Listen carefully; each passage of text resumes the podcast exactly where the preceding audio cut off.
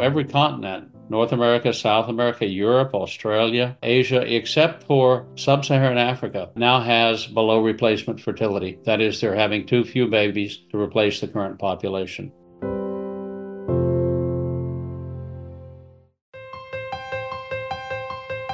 Welcome to Straight Talk on Life Issues. I'm Victor Nieves, joined again, as always, by Brad Mattes, president of Life Issues Institute.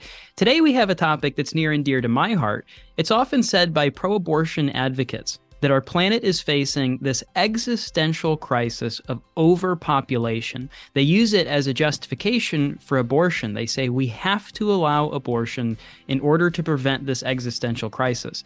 That is a complete lie.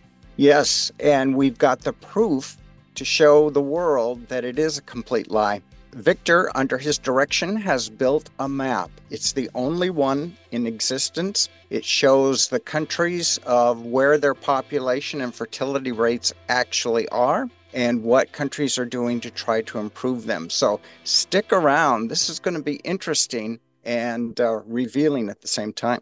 That's right. And we'll have a very good conversation. We're joined by one of the world's foremost experts on this topic, Steven Mosher. He's the president of Population Research Institute, and he's an internationally recognized authority on China as well as population issues. He's an acclaimed author and speaker. He's the author or editor of 10 books on China and East Asia, as well as hundreds of scholarly articles, editorials, and opinion pieces. He's frequently invited to address the intelligence community on national security matters, as well as to testify before Congress on topics like China, world demographics, and human rights. His articles have appeared in the Wall Street Journal, the Washington Post, the National Review, and many more publications, and he's made TV appearances on Fox. Fox News, Good Morning America, 60 Minutes, The Today Show, and many more. First of all, I want to thank you both, Steve and Victor, one of our own, joining us as a guest in today's program. Thank you. Thank you. Well, Steve, you were back in the early 80s, the canary in the mine shaft, so to speak, the first voice speaking out about the travesties in China and your books. And you paid a very dear price for speaking the truth to power, didn't you? well, I, I, was actually uh, in China in March of 1979. I was there just a few weeks after President Jimmy Carter had normalized relations with the People's Republic of China. And I was there with permission of the then leader, Deng Xiaoping. That meant all doors were open to me. That meant that I was there when the one child policy was instituted. I was there when women were arrested for the crime of being pregnant without permission under the one child policy. I was there when they were arrested and taken to confinement centers where they were told they would not be released until they had consented, consented in quotes, to an abortion. I went with them as they were taken to the local medical clinic where they were aborted in assembly line fashion. Many of them were seven, eight, nine months pregnant. It was a life changing experience for me because I've been at Stanford University. I've been teaching at the University of California at Berkeley. I'd never really thought about the issue of abortion, Brad. It just a very convenient position for a young man to take, right? It's a woman's problem. And there I was confronted with the execution, and there's really no other word for it. Uh, the execution of babies who were nearly full term. I mean, these these women were seven, eight, nine months pregnant.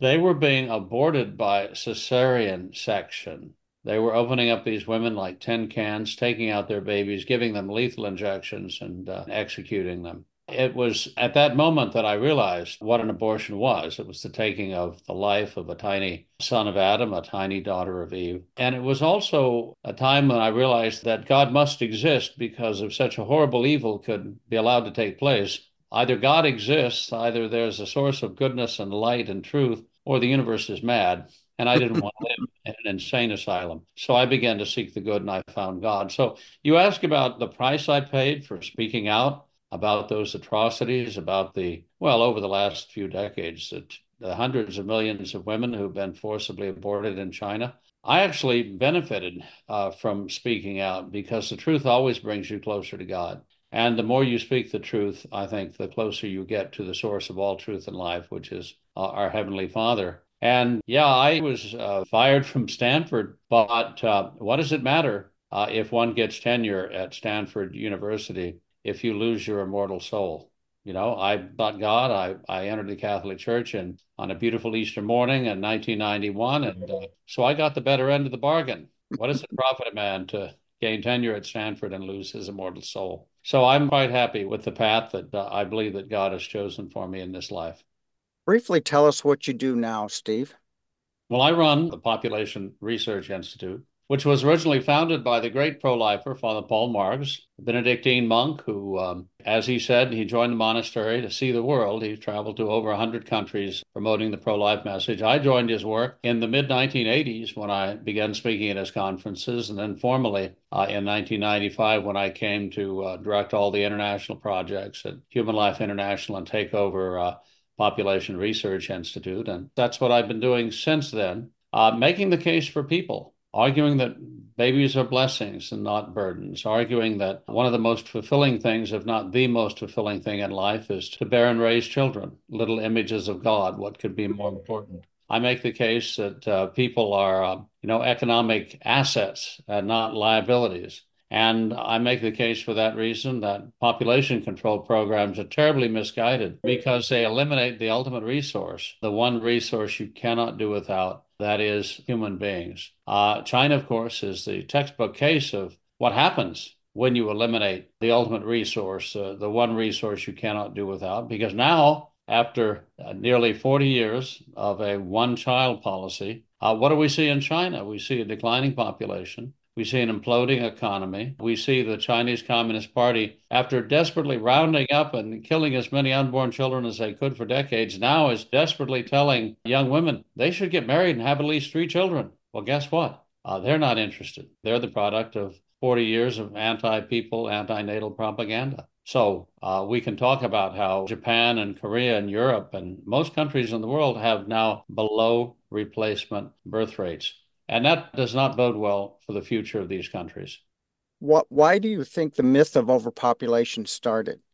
I think the myth of overpopulation started among the, the group of people that we now call the globalists, the elites, uh, because they've the elites, you know, those people who are in possession of more material wealth than most of the rest of us, ha- have always thought of the rest of us as kind of superfluous. We're the serfs, we're the majority, we're the masses, we're the unwashed masses and they really have disdain for humanity in their numbers. It's amazing to me, you know, and having done research on people like uh, Ted Turner and Warren Buffett and Bill Gates, that these men who are so brilliant in certain ways, in high tech matters with Bill Gates and investment with Warren Buffett, whom I've met and talked, I've met and talked to both of them. These people are so brilliant in their field and yet so misguided, so anti-human, so so misanthropic towards their fellow human beings that they're obviously warped human beings. Warren Buffett, for example, going back to the 1990s, was one of the early funders of population control programs. He has been from the beginning. He funded uh, a chemical called hydroxychloroquine, which is injected into the wombs of women to burn their fallopian tubes shut. Hasn't been approved for use in the United States, but it's been been used in Vietnam and other developing countries. Tremendously painful, done without informed consent, but there you have it.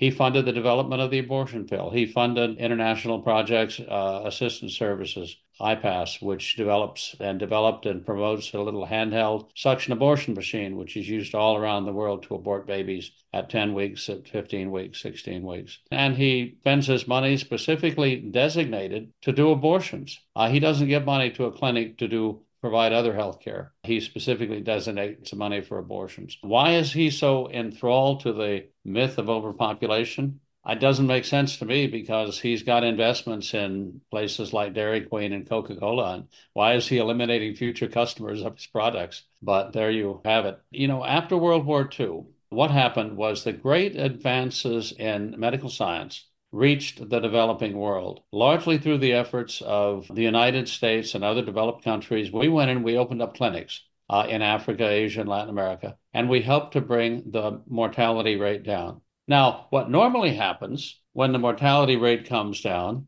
is that the birth rate follows in a generation. In other words, people in Latin America, once they realized that all their children were now going to survive to adulthood and they wouldn't lose half their children to typhus, typhoid, dysentery, all the other diseases that had uh, caused the infant and child mortality rate to run at about 50%. Once they realized that all their children were going to survive to adulthood, they realized they didn't have to have six or seven in order to have two or three survive to adulthood. And so what they did was they naturally reduced the number of children they were bearing. It's called the demographic transition. It's happened everywhere in the world where countries have modernized, industrialized, and urbanized. It happened in Europe. It happened in North America. It's happened in uh, Asia now, East Asia. It's happened in South America. That's how the whole thing works. But back to my point, in the 1950s, these people, mostly in the talking class, they were professors at Stanford University and Harvard, I saw the mortality rate going down, but they didn't see the birth rate going down immediately. And so they thought, we're going to have to force the birth rate down. Otherwise, the population of the world is going to explode. Well, that was short sighted because if they'd simply waited, the population numbers would have dropped naturally. And that's what we see happening today all over the world. You know, every continent North America, South America, Europe, Australia, uh, every continent, uh, Asia, except for sub Saharan Africa, uh, now has below replacement fertility. That is, they're having too few babies to replace the current population. What's going on in Africa? Well, what's going on in Africa is we still have all those tropical diseases we're talking about. We have endemic malaria. We have typhus and typhoid, and people dying from dysentery from drinking dirty water. And I told Bill Gates 20 years ago that if you simply spent your money not on population control, but on reducing the infant and child mortality rate in Africa, you're worried about population growth, wait a few years, and the population numbers, the birth rate would naturally come down. What was his response to your suggestion? Well, he claimed that he was only supporting population control programs in countries where the population was increasing at, at like more than 3% a year. And I said, aside from some small islands in the South Pacific, there are no countries in the world today where the population, the total population, is increasing at 3% a year. That's a really remarkable rate of population growth. That implies that everybody gets married young and has a large family. You simply don't find countries like that. You didn't find 20 years ago, you find even fewer now. So, um, you know, these people are living in the past. They're living in 1960 when Paul Ehrlich, my former colleague at Stanford, wrote The Population Bomb. Okay. And he said in The Population Bomb, and think about the bomb image, right? It was a bomb. It was going off. It was going to destroy everything. He wrote in The Population Bomb, quote, the battle to feed humanity is over. Hundreds of millions of people will starve to death in the 1970s. Well, well, uh, I lived through the 1970s. You you may have lived through part of the 1970s, although you're younger than I am. And hundreds of millions of people didn't starve to death in the 1970s. Instead, we had the Green Revolution. We revolutionized the production of grains, rice, and other grains. We increased food production by tremendous amounts of money, thanks to Norman Borlaug, who the agronomist uh, who received the uh, Nobel Prize in Science at that time for developing uh, plant rice seedlings that produce twice as much grain as previously. India went from being a net importer of grain to being an exporter of grain. So, what did Paul Ehrlich do? Well, he wrote another book called The Population Explosion just as bad, right? You've got a bomb. Now you've got the explosion. He predicted that hundreds of millions of people were going to starve to death in the 80s and 90s. It didn't happen. But what did happen in the 1960s was the United States and the early 1970s is the United States went into population control in a big, big way. And I mean, they spent a lot of money and a lot of political capital doing several different things. First thing they did in 1968 was they set up the United Nations Population Fund and they spent big money setting up the United Nations Population Fund because uh, they had realized that having the U.S. directly go to countries like India and saying, You're having too many children, we're going to help you reduce the birth rate, really didn't make us look very good in the eyes of the world, right? Uh, imagine going to your neighbor and saying, You're having too many children, uh, I'm going to pay you to stop having children. Well, that's what the United States was saying to countries like South Vietnam, like Korea, like Taiwan, and like India. So we decided to set up a front group through the United Nations to do the same thing, but it would be in the name of the international community and we could keep it at arm's length from ourselves. So we did that and we put uh, Robert McNamara, former Secretary of Defense, in charge and he went out around the world, began promoting this thing. Now, the next thing that we did, and this was Henry Kissinger in the early 70s, is we declared that population control was a weapon that was going to help us win the Cold War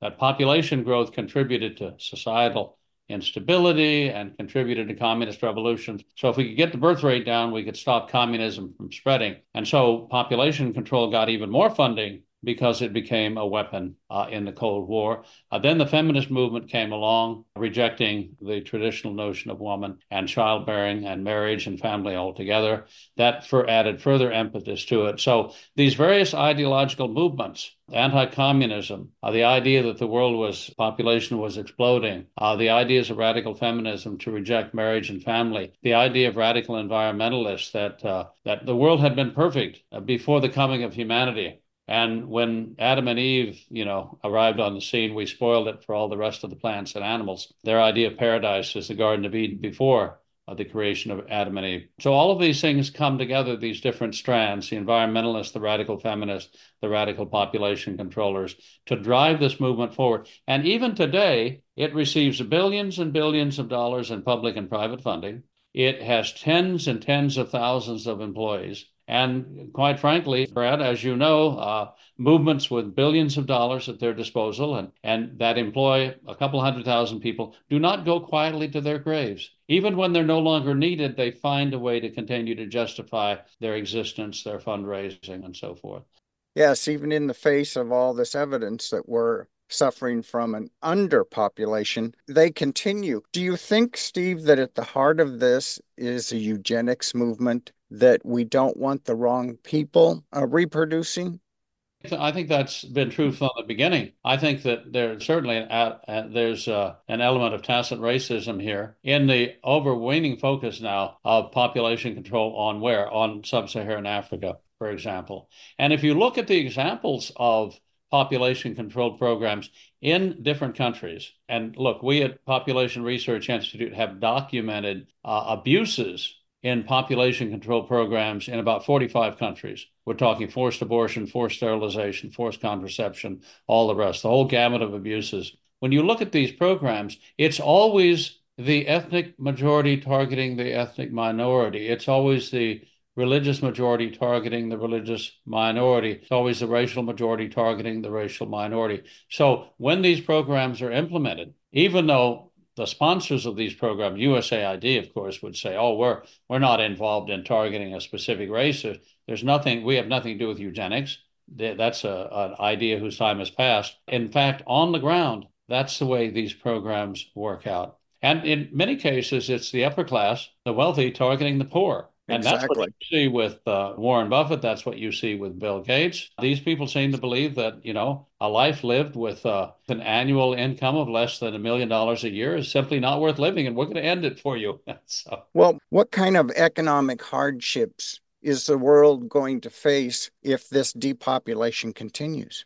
Well, the economic hardship is here. Japan, since the early 90s, has been in a demographically induced recession. Japan legalized abortion early in the 1950s at the behest of uh, MacArthur, who was uh, in charge of Japan in the late 1940s after World War II. And the birth rate in Japan in 1968 dropped below replacement, that is, below 2.1 children. And it's been falling. And it's now at 1.2, 1.3, despite the efforts of the Japanese government to bolster the birth rate, to provide benefits, to make life easier for working women, for example. The birth rate has stagnated. And right now, the population of Japan, well, they've been losing people now for uh, almost 20 years. And as Elon Musk recently said, Elon Musk being the honorable exception to the rule that billionaires think that there are too many other people around them. Elon Musk said, you know, basically that uh, Japan is is gone. And it's true. If the Japanese don't start having babies, with their population dropping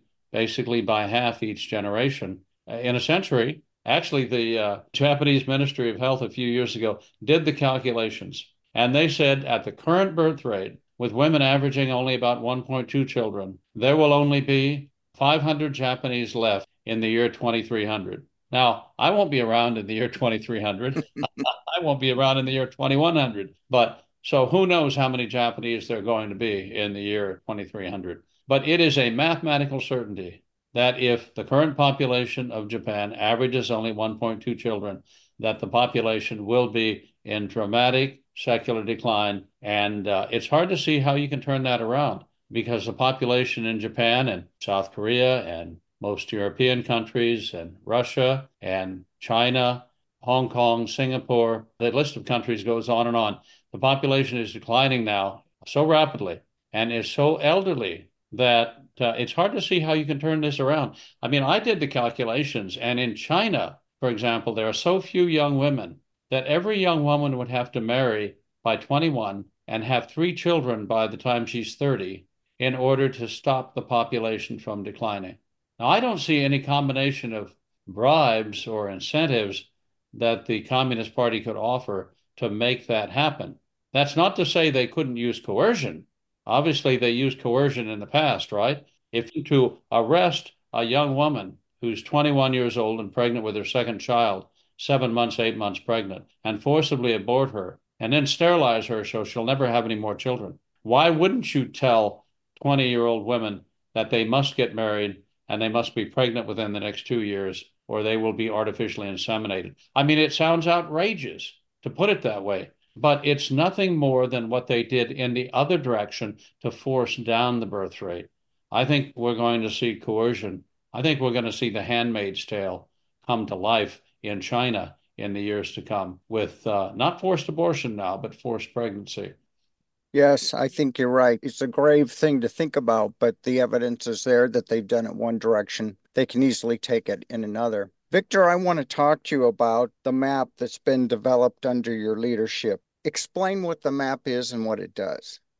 Yeah, well, it's similar to the data that Steven's referencing, where around the world we see very alarming trends, where especially North America, Europe, Russia, you know, as mentioned, Japan, we see that countries are significantly below replacement rate. And as Steven, you know, eloquently laid out there, that's a huge problem. And so what we've done is we've gathered that information from all of the countries around the world and we've color coded it. We've put it into a map so you can very clearly see just at a glance what regions of the world are doing well in this sense at replacement rate, what regions of the world are really not doing well, which is North America, much of Europe, so on. Uh, and you can see what are these countries doing? You know, we've talked about some of the incentives, the bribes. I like the word bribe there that these countries are doing to try and raise their fertility rates, raise their overall population. And it's crazy the lengths that these countries are attempting to go to to try and boost their population at the same time as we have these people who are telling us we're facing an existential crisis of overpopulation, the data tells a very different story. So we've compiled this information in a very easily digestible format and put that on our website. So basically, when you click on Russia, what will the, the viewer see?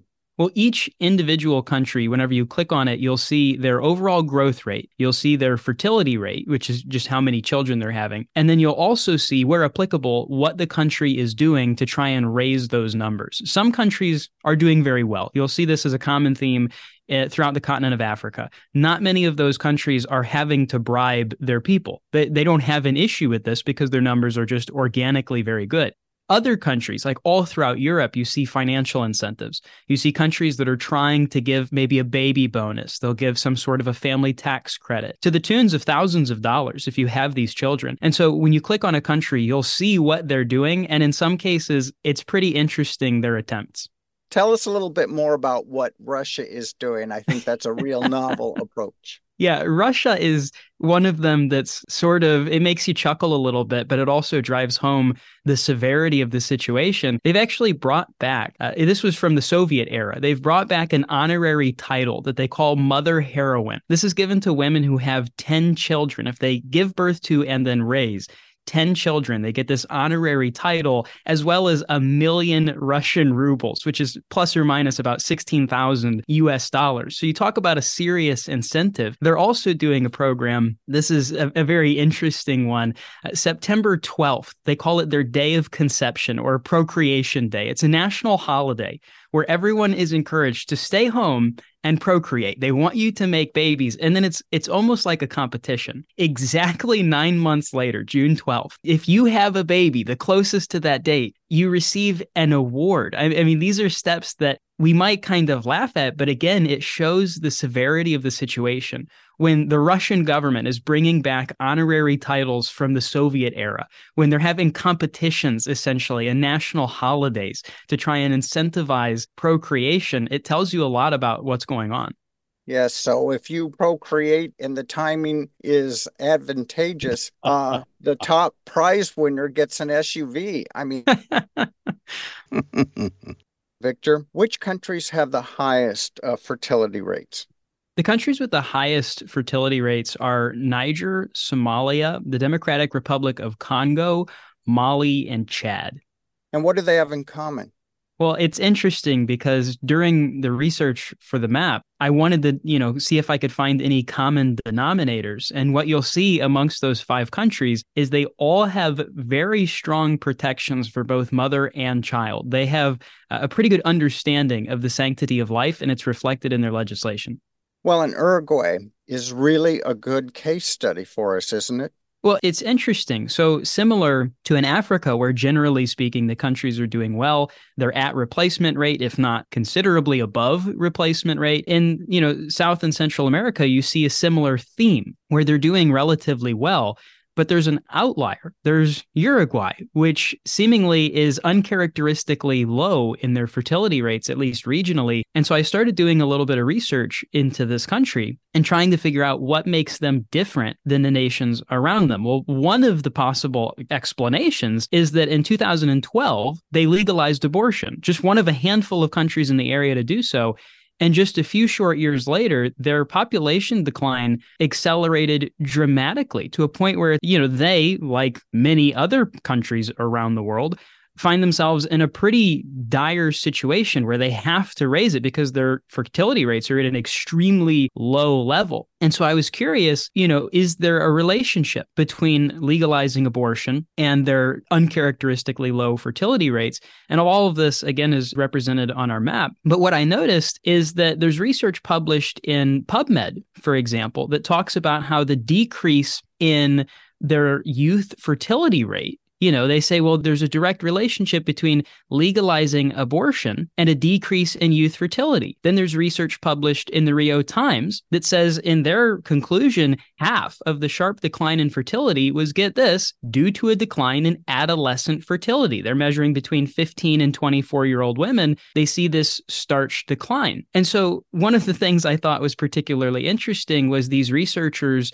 that were published in Rio Times, they bring up the conversation of abortion abortion. In fact, they say, well, it may have played a role. However, they kind of clarify and give themselves a way out here. They say the data doesn't show a significant increase in the number of abortions. Well, that's not true, according to MSYU reports, which show a 143% increase in legal abortions from 2013 to 2020. I'm not saying that that is the sole reason that we see this uncharacteristic low fertility rate in Uruguay, but I can promise one thing without a shadow of a doubt when you want to have more babies, it's not a good idea to kill babies. Any thoughts, additional thoughts here, Steve, on Uruguay? Well, on Uruguay and Latin America in general, you know, has been a big target of U.S. population control programs from the beginning because uh, the idea back in the 1960s and even continuing today is that fewer uh, immigrants, and of course the, the current the current situation is reversed because apparently one political party wants as many immigrants as they can possibly get across the border from all around the world. But the original idea of the population controllers is that if you're worried about illegal immigration, which both parties used to be worried worried about 20 years ago. You need to legalize abortion in countries south of the border, encourage sterilization. We were, the United States, for example, was going in the 1960s, was going through the U.S. Embassy in Mexico City, telling the Mexican government that it needed to put in place a sterilization program. It needed to make sure that all women who were having children were told that they should now have an IUD implanted so they wouldn't have another child right away. And we actually funded that program for decades and decades on end, which is one of the reasons why the average Mexican woman in 1960 had six children, and the average Mexican woman today has less than uh, 2.1 less than replacement. Uh, so Mexico is has below replacement fertility, and that again was intended when the population control programs were set up to stop immigration by killing potential immigrants in the cradle. Well, Victor, getting back to the map, I see this as an exciting tool that's available to the pro life movement, to media, and to other people interested in getting to the truth about world population. Is there anything else that you wanted to point out about this map and what it revealed? Well, the map just overall, it reveals regionally areas that are doing well and common themes about those regions. And something I thought was particularly interesting is when you compare our map to a map of international abortion laws, you'll see a nearly perfect inverse relationship, meaning and this is uh, you know not something that we can definitively claim to be a causal relationship but it's very interesting at the least. The regions of the world that have decided that they do not want to protect their unborn just so happen to be the same regions of the world where they are below replacement rate. The regions of the world that are not suffering with below replacement rate fertility, they protect, generally speaking, their unborn. And again, there's going to be some outliers, there's going to be some that stand alone here. But when you have regions of the world that are forced to pay women to have children, to give away SUVs, you know, even Kim Jong un in North Korea is now telling women it's their duty. He's imposing this, that they have to go and, and have these children. It's just very telling to me when you compare the international abortion laws to the international fertility rate, and you see the obvious to me relationship between the two. I think that was potentially the most eye opening of all of it while we have the Western world scrambling to try and figure out how to have more babies. And for example the continent of africa these governments aren't doing hardly anything to incentivize you know raising their fertility rates. They don't have to. They're protecting their babies. It's a pretty interesting step you might think. And having more kids is not aborting in the case of the united states over 60 million of them. We would have a lot more children if we would just stop aborting them so I want to ask this question to both of you. What is the roadmap moving forward to increase our population to a healthy level? And is it important? Is it going to impact all of us if we don't get this under control? I mean, Social Security in the United States is slated to go bankrupt in uh, the year 2033, which uh, may affect, uh, won't affect Victor right away, but, uh, but Brad, you and I might uh, be impacted by that in, in years to come. So, what we need to do in the United States is this we need to realize that half measures do not solve the problem. We need to tell young couples that if they're willing to marry and have children, that they will be sheltered from all taxes. They will be sheltered from income tax, they will be sheltered from Social Security. And it won't happen upon marriage. It'll happen in stages. If you get married and have one child, then a third of your taxes are deductible and a third of your Social Security payments are deductible. With two children, two thirds. With three children or more, you should pay no income tax and no Social Security tax. And the reason is that you're investing in the future of America in the most fundamental way by investing in the future generation. You are paying a couple hundred thousand dollars to raise another productive American citizen who, over the course of his or her lifetime, will contribute perhaps a million dollars more in production than they will consume. The other thing we should do is this we have uh, put in place the best contraceptive ever invented is student loans by saddling millions and millions of young people in the United States with student loans. We have virtually forced them to defer marriage and childbearing because they don't feel financially able to get married and have children. We should do the same thing with student loans. I'm not in favor of blanket forgiveness, but for couples who are willing to marry and commit to having children, they should have their student loan repayments deferred for 10 years. And then, upon the birth of the first child or the adoption of the first child, have one third of it forgiven. With two children, have two thirds forgiven. With three children or more, have it all forgiven. That will do more to increase the birth rate uh, than anything else. These little half measures, the little will help you buy an SUV. Uh, will give you a, a check for $100 a month if you have another child. Uh, those won't help except on the margins. We've got to go into this in a big way in order to stave off population decline. And look, the picture painted simply in economic terms by a declining population is horrific to contemplate. You have hospital maternity wards shutting down, you have factories closing, you have elderly uh, have short timelines. They're not going to invest to start new companies, start new businesses. They're going to be drawing down their savings. It is a recipe for a slow rolling economic collapse, as we see in China today and other countries. I was going to say, I, I couldn't agree more. It's going to take some sort of real measures. That's one thing we see throughout Europe is a lot of half steps. You see a lot of countries that are trying the gimmicks. They're trying here's $500 a month or an SUV or, you know, some sort of a prize if you have a child at the right time. But the reality is we have to create a culture of life. You know, we have to value the sanctity of human life. It's very easy uh, to not want to have children when, for example, the nuclear family has been completely devalued, when the idea of having children, which used to be essential in the United States. That was part of the American dream. You'd get married, you'd have a couple of kids, you'd have your white picket fence. They've destroyed that. Effectively, they've tried to at the least. And we need to bring that back. We need to bring back a little bit of respect for mothers. We need to bring back some respect for fathers. We need to bring back that nuclear family because without that, we're going to have a lot of issues. And so, Steven, I, I totally agree we have to take big steps and they have to be focused on the sanctity of life and returning that. Because if we don't have sanctity of life, why would anyone want to have children? They view them as a burden. They've heard so much propaganda from the people who say that we have to get rid of, you know, humans are the virus and we're the existential threat to the planet. They've really made it to where everyone's discouraged. Young people, I can say this as a young person, they've written off the idea. They view it as some sort of a financial burden or even a burden on the environment, a burden on on on the earth itself.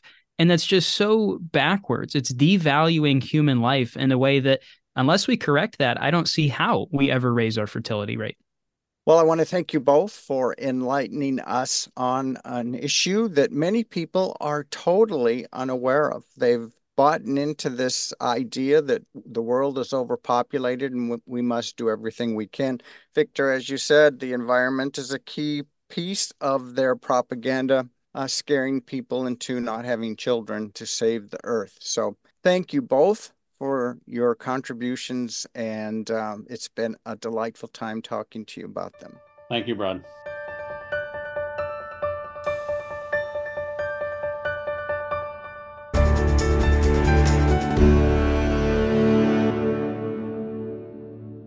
Well, Brad, this has been a, a very important conversation, I believe. Obviously, it's kind of near and dear to my heart, the, the research that has been put into this. But I just, I really hope and pray that everyone makes use of this resource because, as you mentioned at the beginning there, there's really nothing quite like this out there. And it's a powerful tool for people to be able to see this. It so clearly combats the narrative that there's some existential crisis as we have people that are desperately trying to convince young people not to have children the reality is in the western world we're in pretty dire straits. We need to have more children. You're spot on.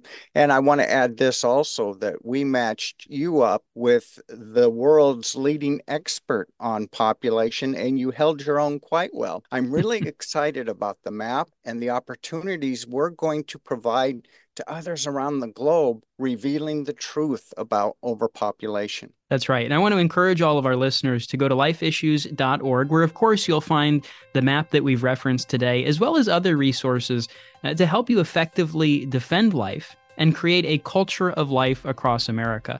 While you're there, I want to encourage you to join the Life Defenders today. Be an essential part of our daily work to save babies and promote a culture of life across America. Giving monthly in any amount is a tremendous commitment to the pro life movement. Though we can't all be researchers, sidewalk counselors, or etc., we can all support vital pro life education through monthly donations. It allows us to reach persuadable people with a powerful pro life message, and it enabled the creation of this very free program. Help us do more for the babies by becoming a Life Defender today.